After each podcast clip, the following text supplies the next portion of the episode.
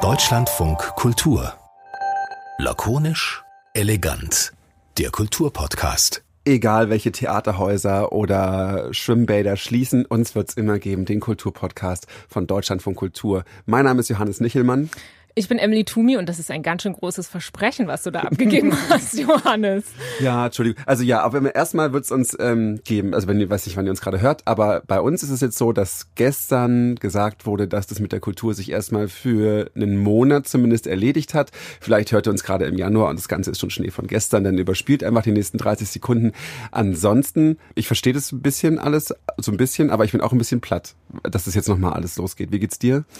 Absolut, das ist total plättend und auch ein bisschen bedrückend. Nicht nur ein bisschen eigentlich. Also wenn ich vor allem eben an die Kultur denke, äh, ist das ja existenzgefährdend. Äh, ja. Eh schon gewesen und wie die nächsten Wochen für die aussehen. Ich weiß gar nicht, ob die das durchkriegen, dass das tatsächlich so stattfindet, weil da wird doch jetzt eine Protestwelle kommen.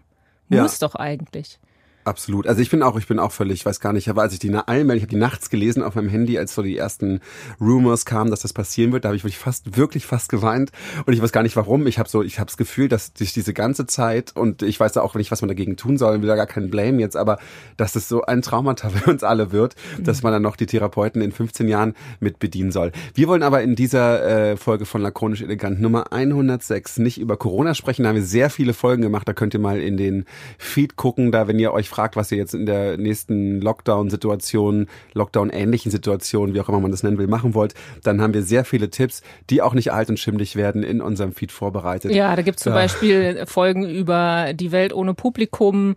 Ähm, da geht's dann um Fankultur, die ja jetzt auch gerade nicht stattfinden kann. Oder auch, äh, dass ähm, die Anti-Corona-Demos eigentlich relativ wenig mit Corona zu tun haben. Sehr spannend wir befinden uns gerade, wir könnten ungefähr ausmachen, an welchem Tag wir uns befinden, wenn ihr uns nicht an dem Tag hört, an dem wir erscheinen, nämlich dem 29. Oktober 2020. Vielleicht habt ihr es schon so richtig, also weiß nicht, ob es gut ist, aber vielleicht wisst ihr einfach schon, was wir noch nicht wissen, einfach weil ihr in der Zeitreise vorausgereist seid. Wer US-Präsident ist, der künftige US-Präsident, wer wird es sein? Joe Biden oder Donald Trump? Naja, klar ist, es wird ein alter weißer Mann. So viel kann man schon mal sagen. Ganz genau. Und äh, wir würden gerne wissen, also schon wieder ein alter weißer Mann, wenn man sich anschaut, wer wird eigentlich Bundeskanzler nächstes Jahr am im September sind Wahlen, ähm, wird wahrscheinlich ein Mann, auch nicht blutjung, nicht so alt wie in den USA vielleicht. Ähm, die Union will einen Mann aufstellen, höchstwahrscheinlich. Die SPD hat schon einen Mann aufgestellt mit Olaf Scholz. So, die ganzen Männer sind wieder da. Und die sind ja schon immer da. Es hat ja quasi außer jetzt mit Frau Merkel, schlechtes Beispiel, die ist kein toxischer Mann, aber es hat ja in der Geschichte immer fast nur toxische Männer an der Macht gegeben. Und wir wollen gern wissen, bleibt also alles so, wie es ist? Nach vielen, vielen, vielen Jahrzehnten des Bemühens, dass es eben nicht so ist, dass die ähm, Leitungsebenen auch an andere Leute gehen. Das ist quasi unser Thema. Männer an der Macht, bleibt alles so, wie es ist. Und dazu haben wir uns einen Mann eingeladen. Hallo Malcolm Ohanwe. Guten Morgen. Servus, freut mich. Aus München. Und du hast nämlich in ein Buch übersetzt von J.J. Bohler. Darin geht es genau um, um die Frage eigentlich, ne? Also wie ist man so richtig Mann? Und da geht es dann um die nächsten Generationen, die noch Männer werden wollen.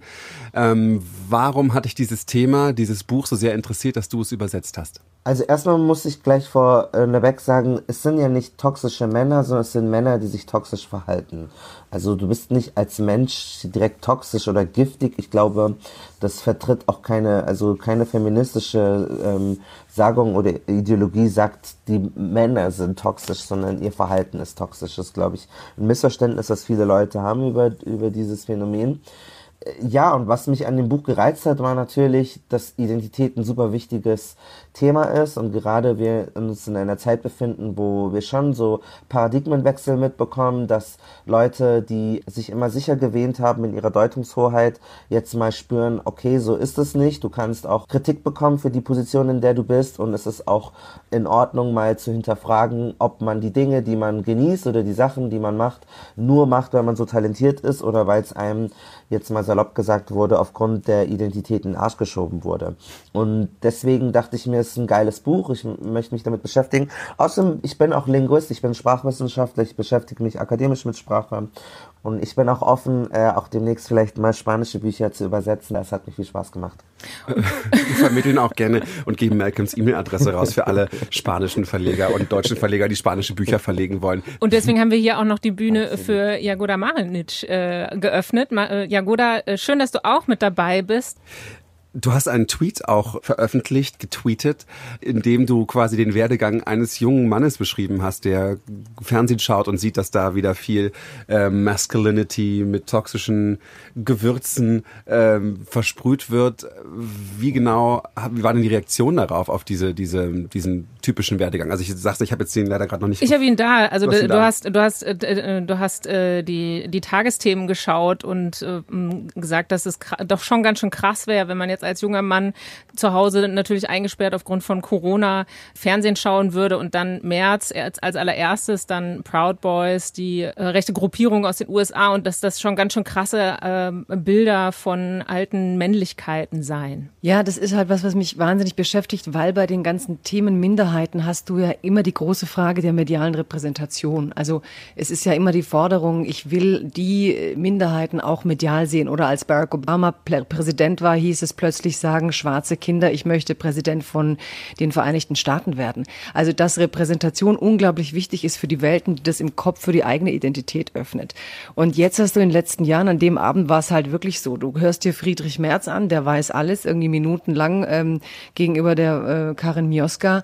Dann kommen die Proud Boys und dann wird natürlich irgendwie mit dem Off eingeordnet, aber vorne siehst du diese ganzen Macker mit diesen alten Männerbildern, die einen Gegner haben, die angeblich angeblich Kraft haben, die sie diesem Gegner gegenüber demonstrieren müssen. Und dann dachte ich gerade, okay, da sind jetzt irgendwie junge Männer, die überlegen sich, was ist ein Mann und wie werde ich das und sehen immer wieder jeden Tag selbst wenn es ein Negativbeispiel ist, das eingeordnet ist, solche Männerbilder. Ich arbeite nicht so gern mit dem Begriff toxisch, weil da wirklich alle sofort auf die Barrikaden gehen.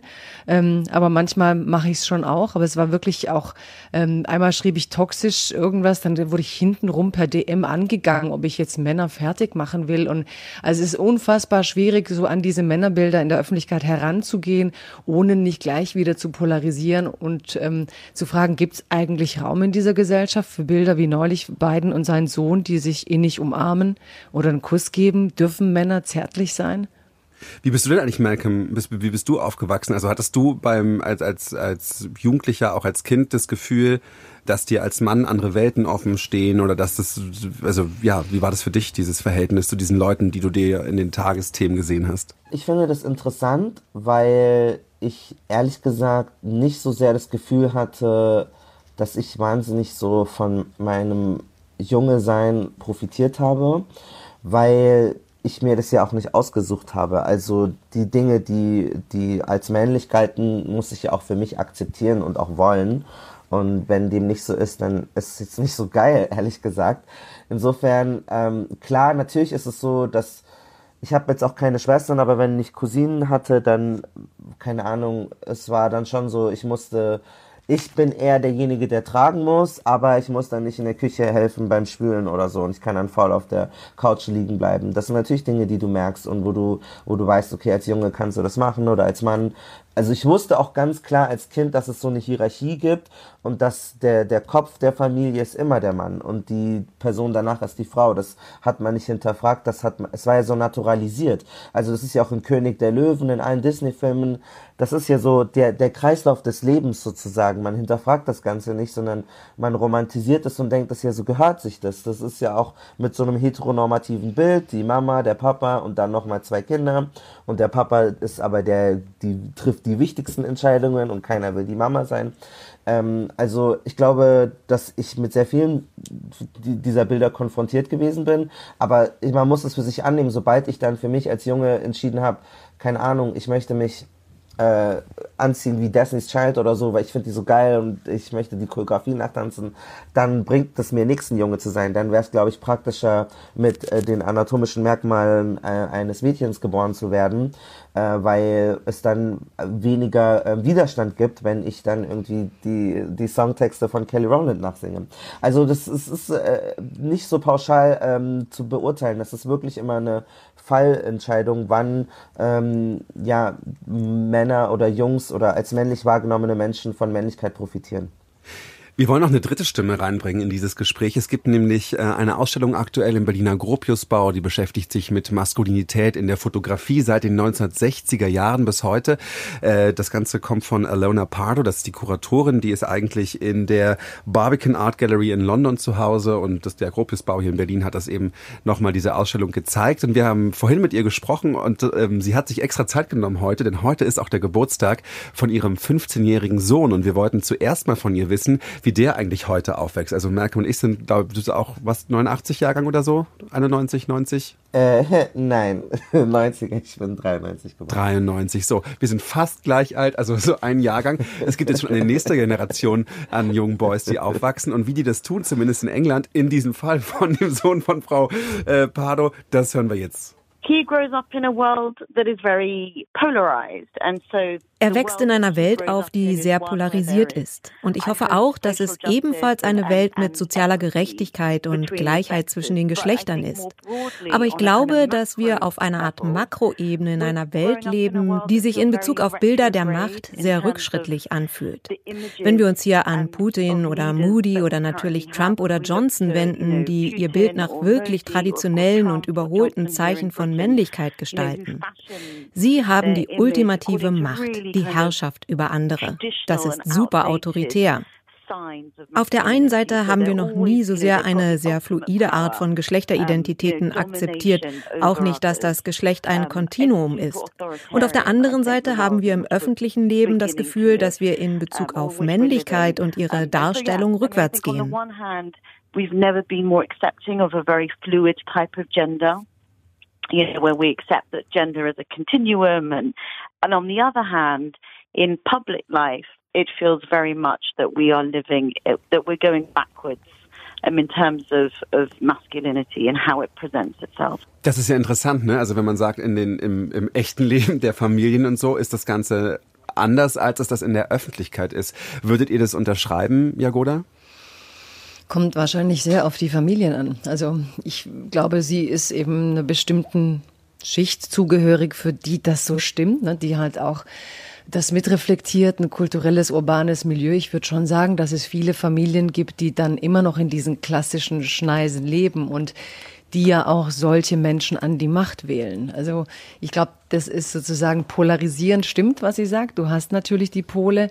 Ich glaube nur dadurch, dass man ja meistens dann irgendwann in seinen Milieus wählt, vergisst man, dass das, was jetzt medial repräsentiert ist, ja auch eine Repräsentation von anderen Familien und ihrer Realität ist. Also ich finde schon gut, was sie, also sehr richtig, was sie sagt, weil ich war vor Jahren mal auf einer Konferenz, da war Christiane Amanpour und sie fing damals an mit The Big Man and das the Authoritarian CNN, Leadership. Genau, das muss erklären, die CNN-Moderatorin. CNN genau. Christian genau. Amanpour. Und ja. damals, weil sie diese alten Männer, also diese, diese Typ autoritäre Männer zum ersten Mal interviewt hat, wurde mir klar, wie sie sich sozusagen die Welt anfangen zurückzuerobern mit dieser alten traditionellen Männlichkeit. Und deswegen fand ich das Statement auch richtig gut, weil dieses ähm, zu sagen, die outdated styles of masculinity, ja, also outdated, was heißt es eigentlich vergangen und gestrig?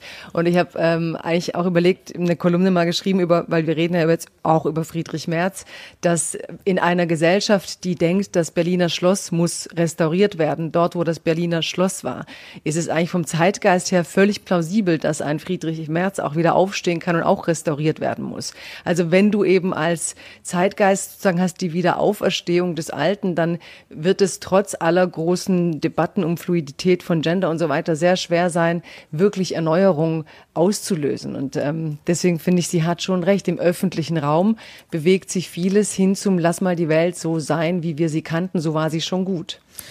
Michael, du hast vorhin allerdings äh, von dem Paradigmenwechsel gesprochen, der stattfindet, ne? dass die Deutungshoheit eben nicht mehr einfach nur in der, in der Hand von den mächtigen alten Männern liegt. Wo fängt das für dich denn an dann tatsächlich? Also, weil wenn man sich umschaut, ist es ja doch noch so, dass wir vor allem eben die toxische Männlichkeit sehen, wenn es um Macht geht. Also, ähm, das macht sich äh, total mannigfaltig bemerkbar, weil ähm, wir haben ja Bewegungen wie Fridays for Future und Me Too und ganz andere ähm, ja, Bewegungen der sozialen Gerechtigkeit, die mitnichten irgendwie so zu ignorieren sind. Also wir merken ja auch, wie sich Leute mit diesem Cancel-Kulturbrief auf die Hinterbeine gestellt haben, weil die das schon ernst nehmen und weil sie schon merken, oh, an, an, an den Thronen wird gerüttelt und äh, du kannst auch irgendwie ähm, ja, das ist ja auch immer der Vorwurf, dass Frauen jetzt aus ihrem Frausein Kapital rausschlagen oder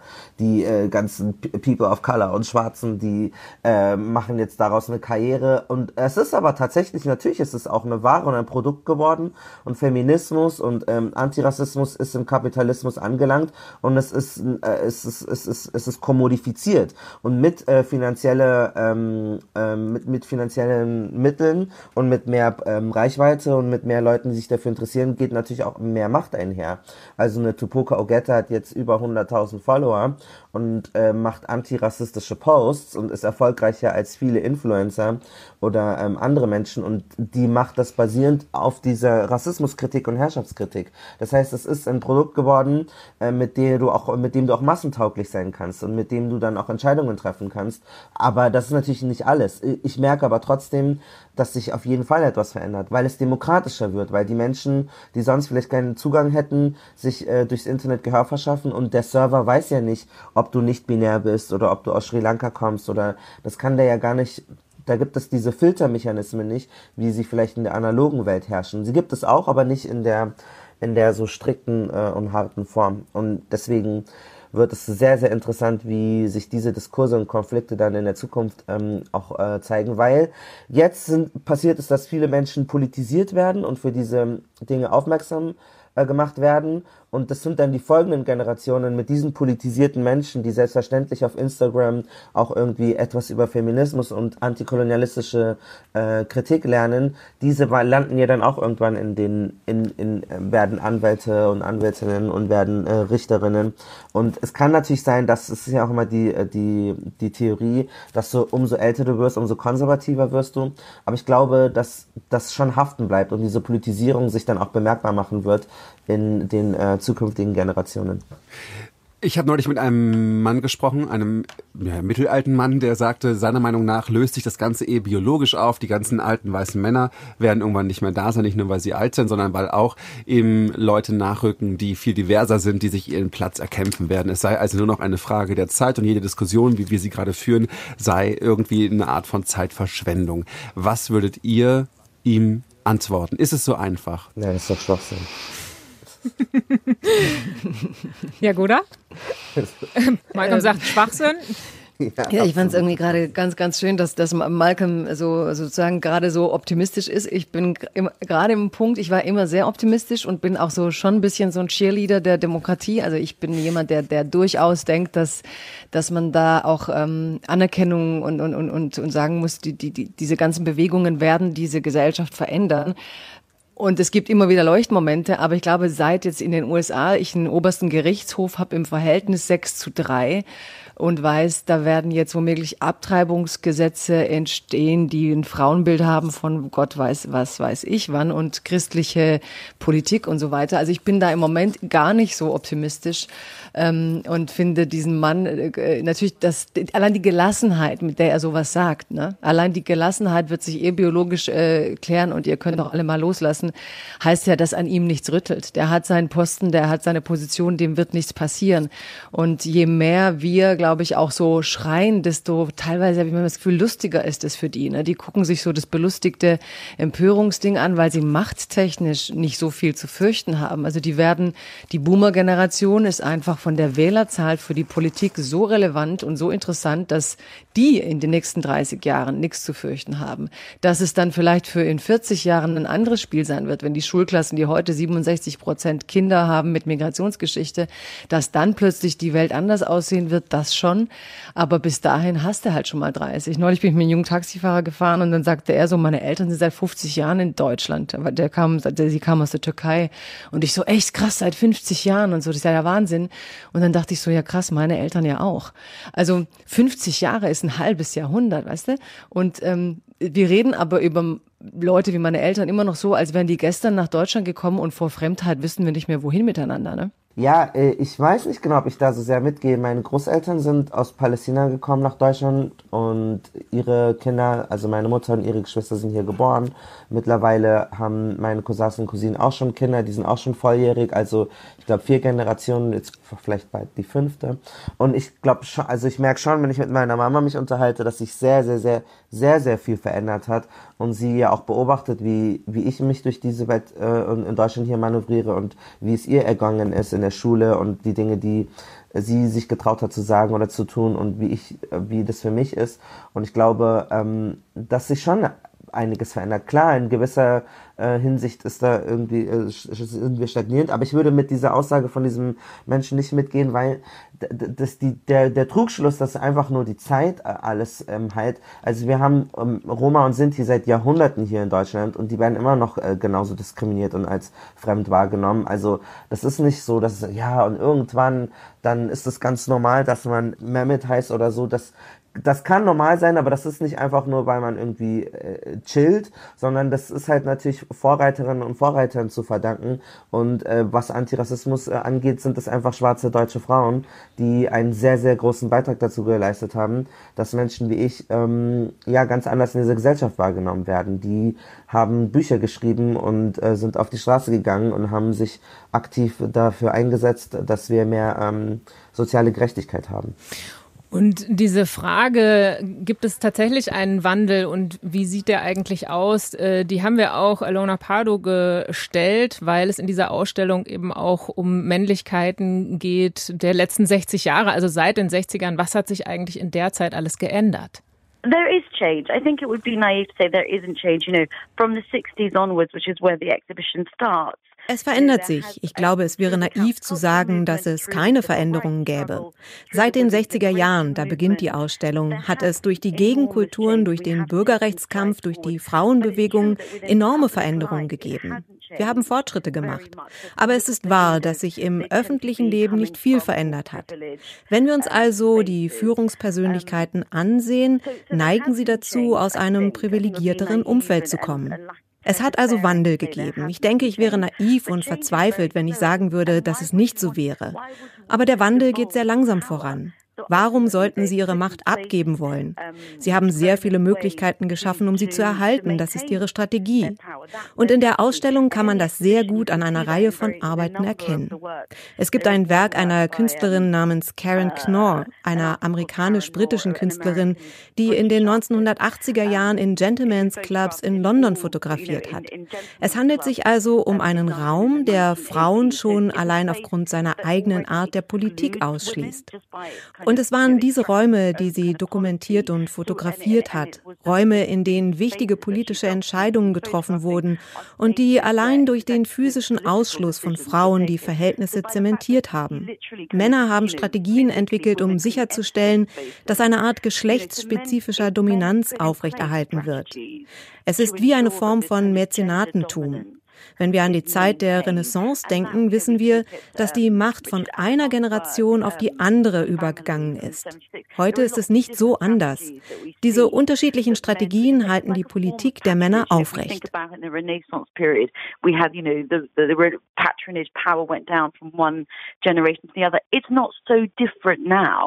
Um, it, and, it, and it's maintained through these different kind of, you know, strategies that men, policies that, that men have put in place. Ich finde sehr interessant die Frage, äh, inwiefern diese Strategien, die sie da beschreibt, dass die machtvolle Männer äh, die, die Macht auch erhalten wollen, inwiefern ihr jetzt diese, diese Strategien äh, selbst erlebt habt und vielleicht auch welche Strategien helfen dagegen, also die, die Macht quasi wieder anders zu verteilen. Ja, ich finde das richtig. Also deswegen, ich musste auch nochmal nachdenken, weil ich verstehe Malcolms Eindruck und den habe ich auch manchmal, dass ich sage, ja klar, meine Generation hat ja schon viel mehr Teilhabe und so weiter. Ähm, ich glaube, dieser Eindruck entsteht auch ein bisschen natürlich durch die mediale Repräsentation, aber auch, weil wir als Generation schon ein bisschen so in diesen Konzepten Desintegration sind. Also wir bauen unsere eigene Realität auch ein Stück weit mit und in unserer Blase sind wir viel mit unseresgleichen. Aber die Machtzentren der Welt, ja, ähm, da wo wir wahrscheinlich annähernd nicht hinkommen, die sind für mich eher so, wie ähm, Paros gerade beschrieben hat, nach wie vor mit dieser klassischen Männlichkeit besetzt. Also man denke an Davos, welcher Typus Mann mit welcher Männlichkeits- und Struktur, mit welchen ökonomischen Ansätzen eigentlich da vertreten ist und Bei von dort aus viele oder? Dinge in der Welt. Ja, in Davos beim Wirtschaftstreffen. Ne, da mhm. hast du ja genau das Phänomen. Oder wenn es eben heißt, in den und den Betrieben gibt es mehr Führungskräfte, die Herr Tobias heißen als Frauen. Oder wenn du, neulich war so ein Aufreger, Friedrich Merz ist ja Vizepräsident vom Wirtschaftsrat der CDU und da gibt's jetzt eine große Konferenz. Da hast du natürlich wieder den schönen äh, Frauenzählen, Männerzählen Momentum oder rote Kreise kringeln. Und dann äh, Olaf Scholz ist da, Jens Spahn ist da, Friedrich Merz, der hätte sogar Verantwortung. Ein Haufen Männer, weiße Männer und die sind jetzt da, CDU-Wirtschaftsrat. Und das zeigt, da ist ja natürlich, wir wissen, wie mächtig die Wirtschaft ist, da sitzt die Macht. Und ich finde, es repräsentiert sich sehr schnell. Also wenn du auf Bühnen mit solchen Männern redest, wenn die mit diesem entsprechenden Ego ausgestattet sind, dass sie denken, ähm, sie haben die Redezeit und andere unterbrechen sie nur. Du kommst ja kaum zu Wort, weil die immer sagen, ich wollte doch gerade was sagen. Wenn ich darauf warte, dann komme ich ja nie zu Wort. Also dieses wirklich Redezeit erkämpfen, weil die das Gefühl haben, ihr Redebewusstsein, Sendungsbewusstsein ist selbstverständlich, weil sie hatten immer Macht und Autorität.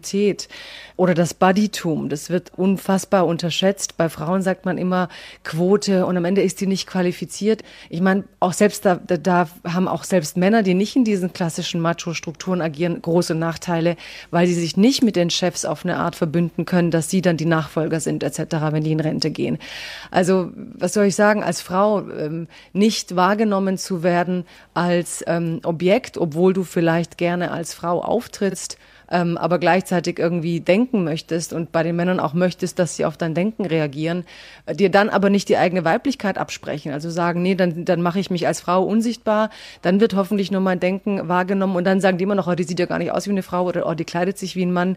Also, dass du viel mehr darüber nachdenken musst, wie du eigentlich in diese Sphären kommst und dann irgendwann an einen Punkt kommst, wo du sagst, okay, das ist ein Machtkampf. Also ich glaube, wir denken halt viel über Geschlechter nach, aber für mich ist es zunehmend äh, so, dass man doch stärker über Machtkategorien nachdenken muss und man sich auch klar machen muss, die halten an Macht fest und werden sie freiwillig nicht hergeben. Und ich glaube, das ist auch so ein Teil, warum so viel Aggression langsam in den Diskurs kommt, weil immer mehr Leute verstehen, dass, ähm, dass da Leute auch Privilege haben, dass, dass sie freiwillig nicht hergeben werden.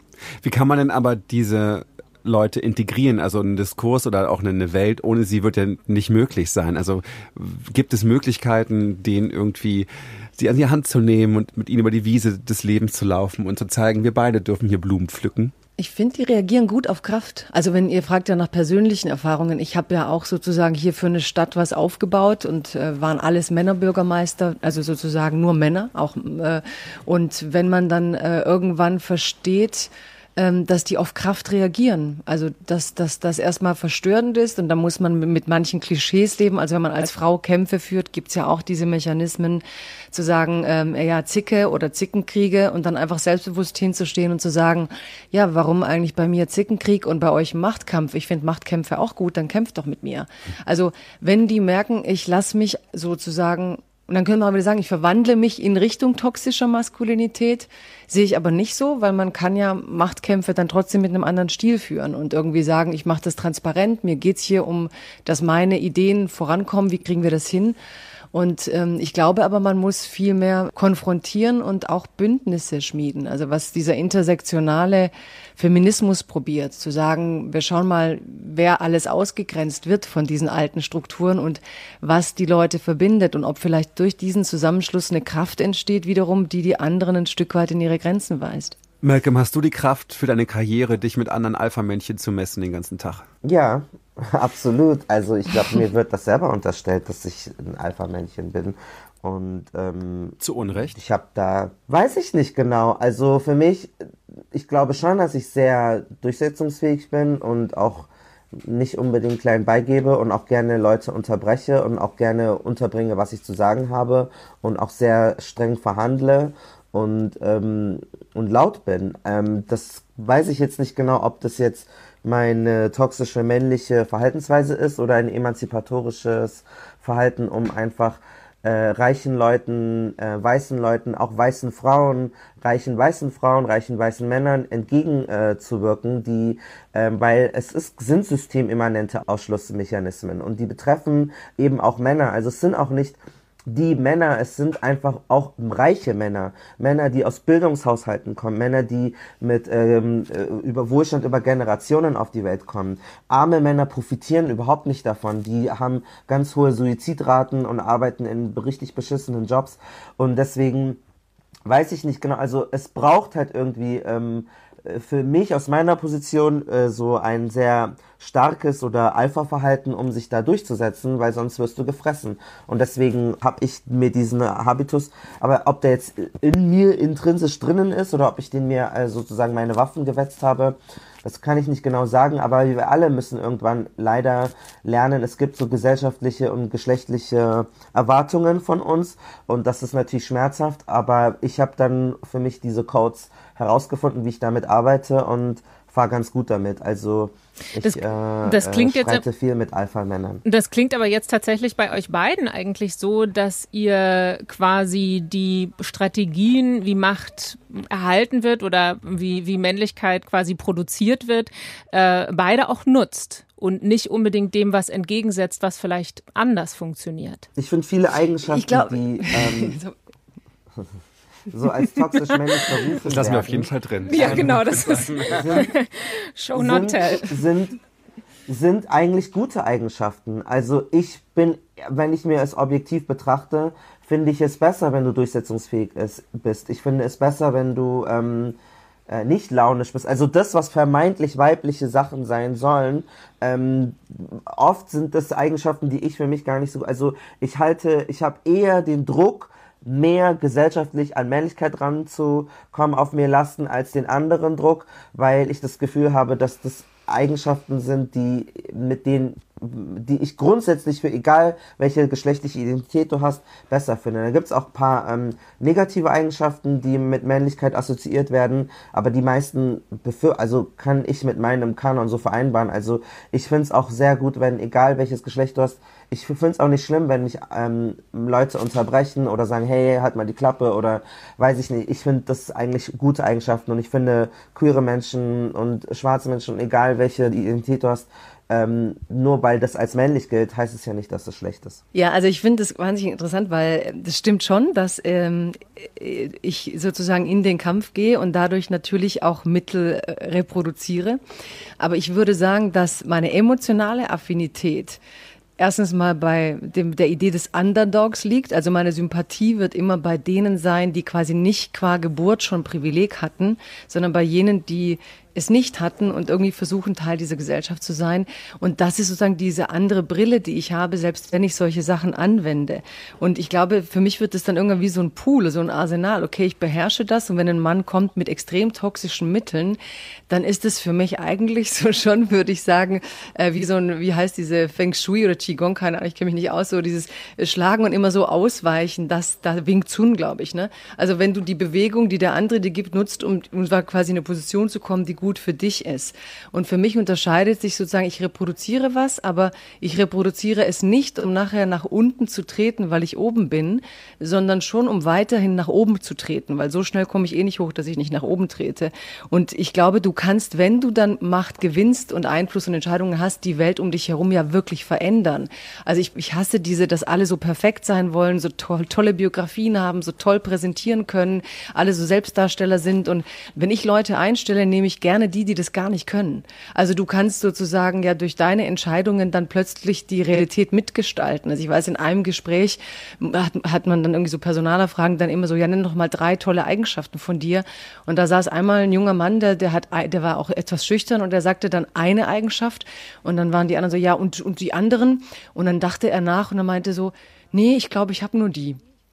Und ich fand das so gut und so oh. unzeitgemäß, dass einer wirklich sagt, ähm, nö, ich habe nur eine wirklich gute Sache, wo ich herausrage und nicht drei, wo ich euch sagen kann, ich bin super in ABC.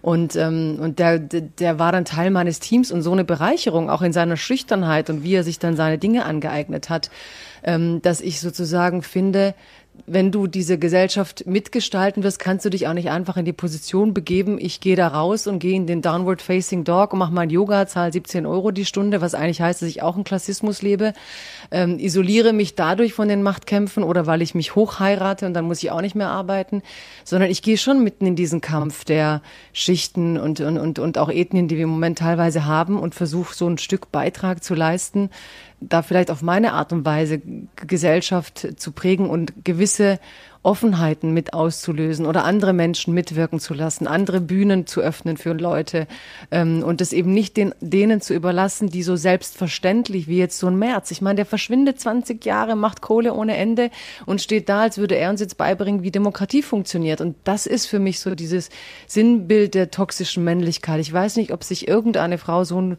Auftritt alleine gönnen könnte. Ich meine, da sind ja zig Frauen, die seit Jahren in den Medien sind und die sich jetzt nicht in die erste Reihe trauen. Du meinst den Auftritt der war jetzt vor kurzem zu Gast im, bei den ARD in Tagesthemen, ZDF Heute Journal und hat da rumgepoltert. Nee, ich meine ganz grundsätzlich sein, überhaupt sein, auf, seinen ganzen Auftritt hier zurück in unserer Öffentlichkeit Comeback. ist doch schon so eine krasse Männlichkeitsnummer. Würden euch denn Leute einfallen, die an der Macht sind und männlich, aber diese ganzen toxischen Sachen nicht so verkörpern? Zählst du Sekunden also mit, äh, mit ja. Also jetzt fange ich mal an. Zumindest Männer, die damit gespielt haben, aber auf ihre Art sehr viel zu spielen wissen. Ich finde schon, dass äh, Barack Obama da einiges gemacht hat. Also die Art und Weise, wie er, ich meine, der hat Drohnen geworfen. Wir haben, wir wissen, wie er regiert hat. Aber es gibt Bilder. Allein wir sprachen ja mit der Frau Pardo. Die Bilder der Männlichkeit, wie er mit seiner Frau umging, wie er mit Minderheiten umging, wie er mit Krisensituationen umging. Ich glaube, das war schon so eine neue Möglichkeit. Auch der intellektuelle Mann ne, in Deutschland, der Röttgen, wird ja quasi für nicht kanzlerfähig gehalten, weil er intellektuell ist. Ne, während äh, Merz hier, weil er äh, nicht intellektuell, aber so wissend daherredet, für kanzlerfähig gehalten wird. Also Obama hat für mich schon so einige Klischees gebrochen dessen, wie man sich jetzt Trump ansieht, natürlich. Malcolm, bei dir hast du eine Idee, wer dir da einfiele? Nee. Nein. ich finde, das ist auch so paradoxon. Es geht auch, also, nee, auch selbst wenn es Frauen, klar, man bricht so ein bisschen damit, aber ich finde, das ist so systemimmanent, dass die Dinge, die wir gesellschaftlich als männlich ähm, betiteln, auch immer so mit Führung einhergehen. Ich glaube, man müsste das komplette System verändern. Es geht dann gar nicht so ein Platz am Tisch, man müsste halt einen neuen Tisch kreieren. Deswegen fiele mir jetzt kein Mensch. Also du kannst auch nicht in Staat regieren, vor allem nicht in Industrienationen, wo du so viel krasse Entscheidungen treffen musst über das Leben von Menschen und so ein riesen Ego haben musst, ähm, nee, würde keiner Person gerecht werden. Das sind alles toxische männliche Verhaltensweisen bei den Staatsoberhaupten. Bleibt alles wie es bleibt alles wie es ist? Nein, niemals. Also es verändert sich doch ständig. Also ich glaube schon, dass, dass es, sie hat ja gesagt, der Wandel ist langsam. Und ich meine, man muss sich ja nur mal die Welt angucken. Vor 40 Jahren, äh, da hattest du hier keine Kaffeekultur in Deutschland, jetzt ganz andere Welt. Aber das ist so, ein mhm. Visual, Visual Beispiel. Du gehst durch die Fußgängerzonen und du hast wirklich eine andere Kultur durch die Einwanderung, die die Städte prägt, eine andere urbane Struktur. Ich glaube, es ist so viel, äh, es erfordert so viel Trägheit, dass alles bleibt, wie es ist. Das wird auch nicht passieren. Und wie also eine Menge verändert sich definitiv weil ich finde, wir haben auch immer gesagt, oh, das ist outdated, das ist nicht mehr in der Zeit.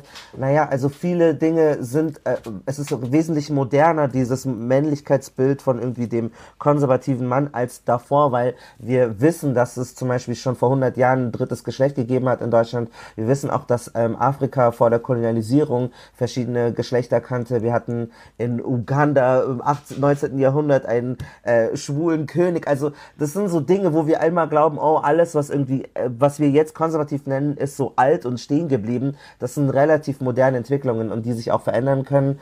Äh, und deswegen es wird sich alles ständig verändern. Das sind halt alles synthetische, weißgemachte, ähm, heteronormative Strukturen, die äh, einfach schwer sind wieder zu bezwingen, weil sie mit sehr viel Gewalt einhergegangen sind und Systeme etabliert haben, die man sehr schwer auch wieder äh, losbekommt.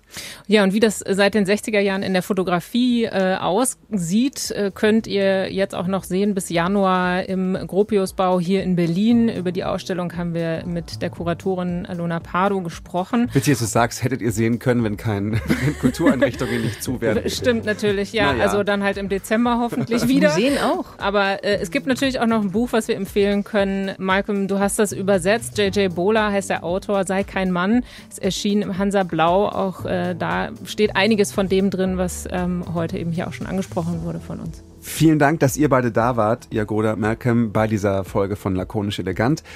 Wir haben auch eine E-Mail-Adresse, wenn ihr uns schreiben wollt. Ähm, vielleicht habt ihr auch einen Aspekt, den wir hier nicht besprochen haben oder der euch zu kurz oder zu weit ging. lakonischelegant at deutschlandfunkkultur.de. Mein Name ist Johannes Nichelmann. Ich bin Emily Tumi. Tschüss. Tschüss. Deutschlandfunk Kultur.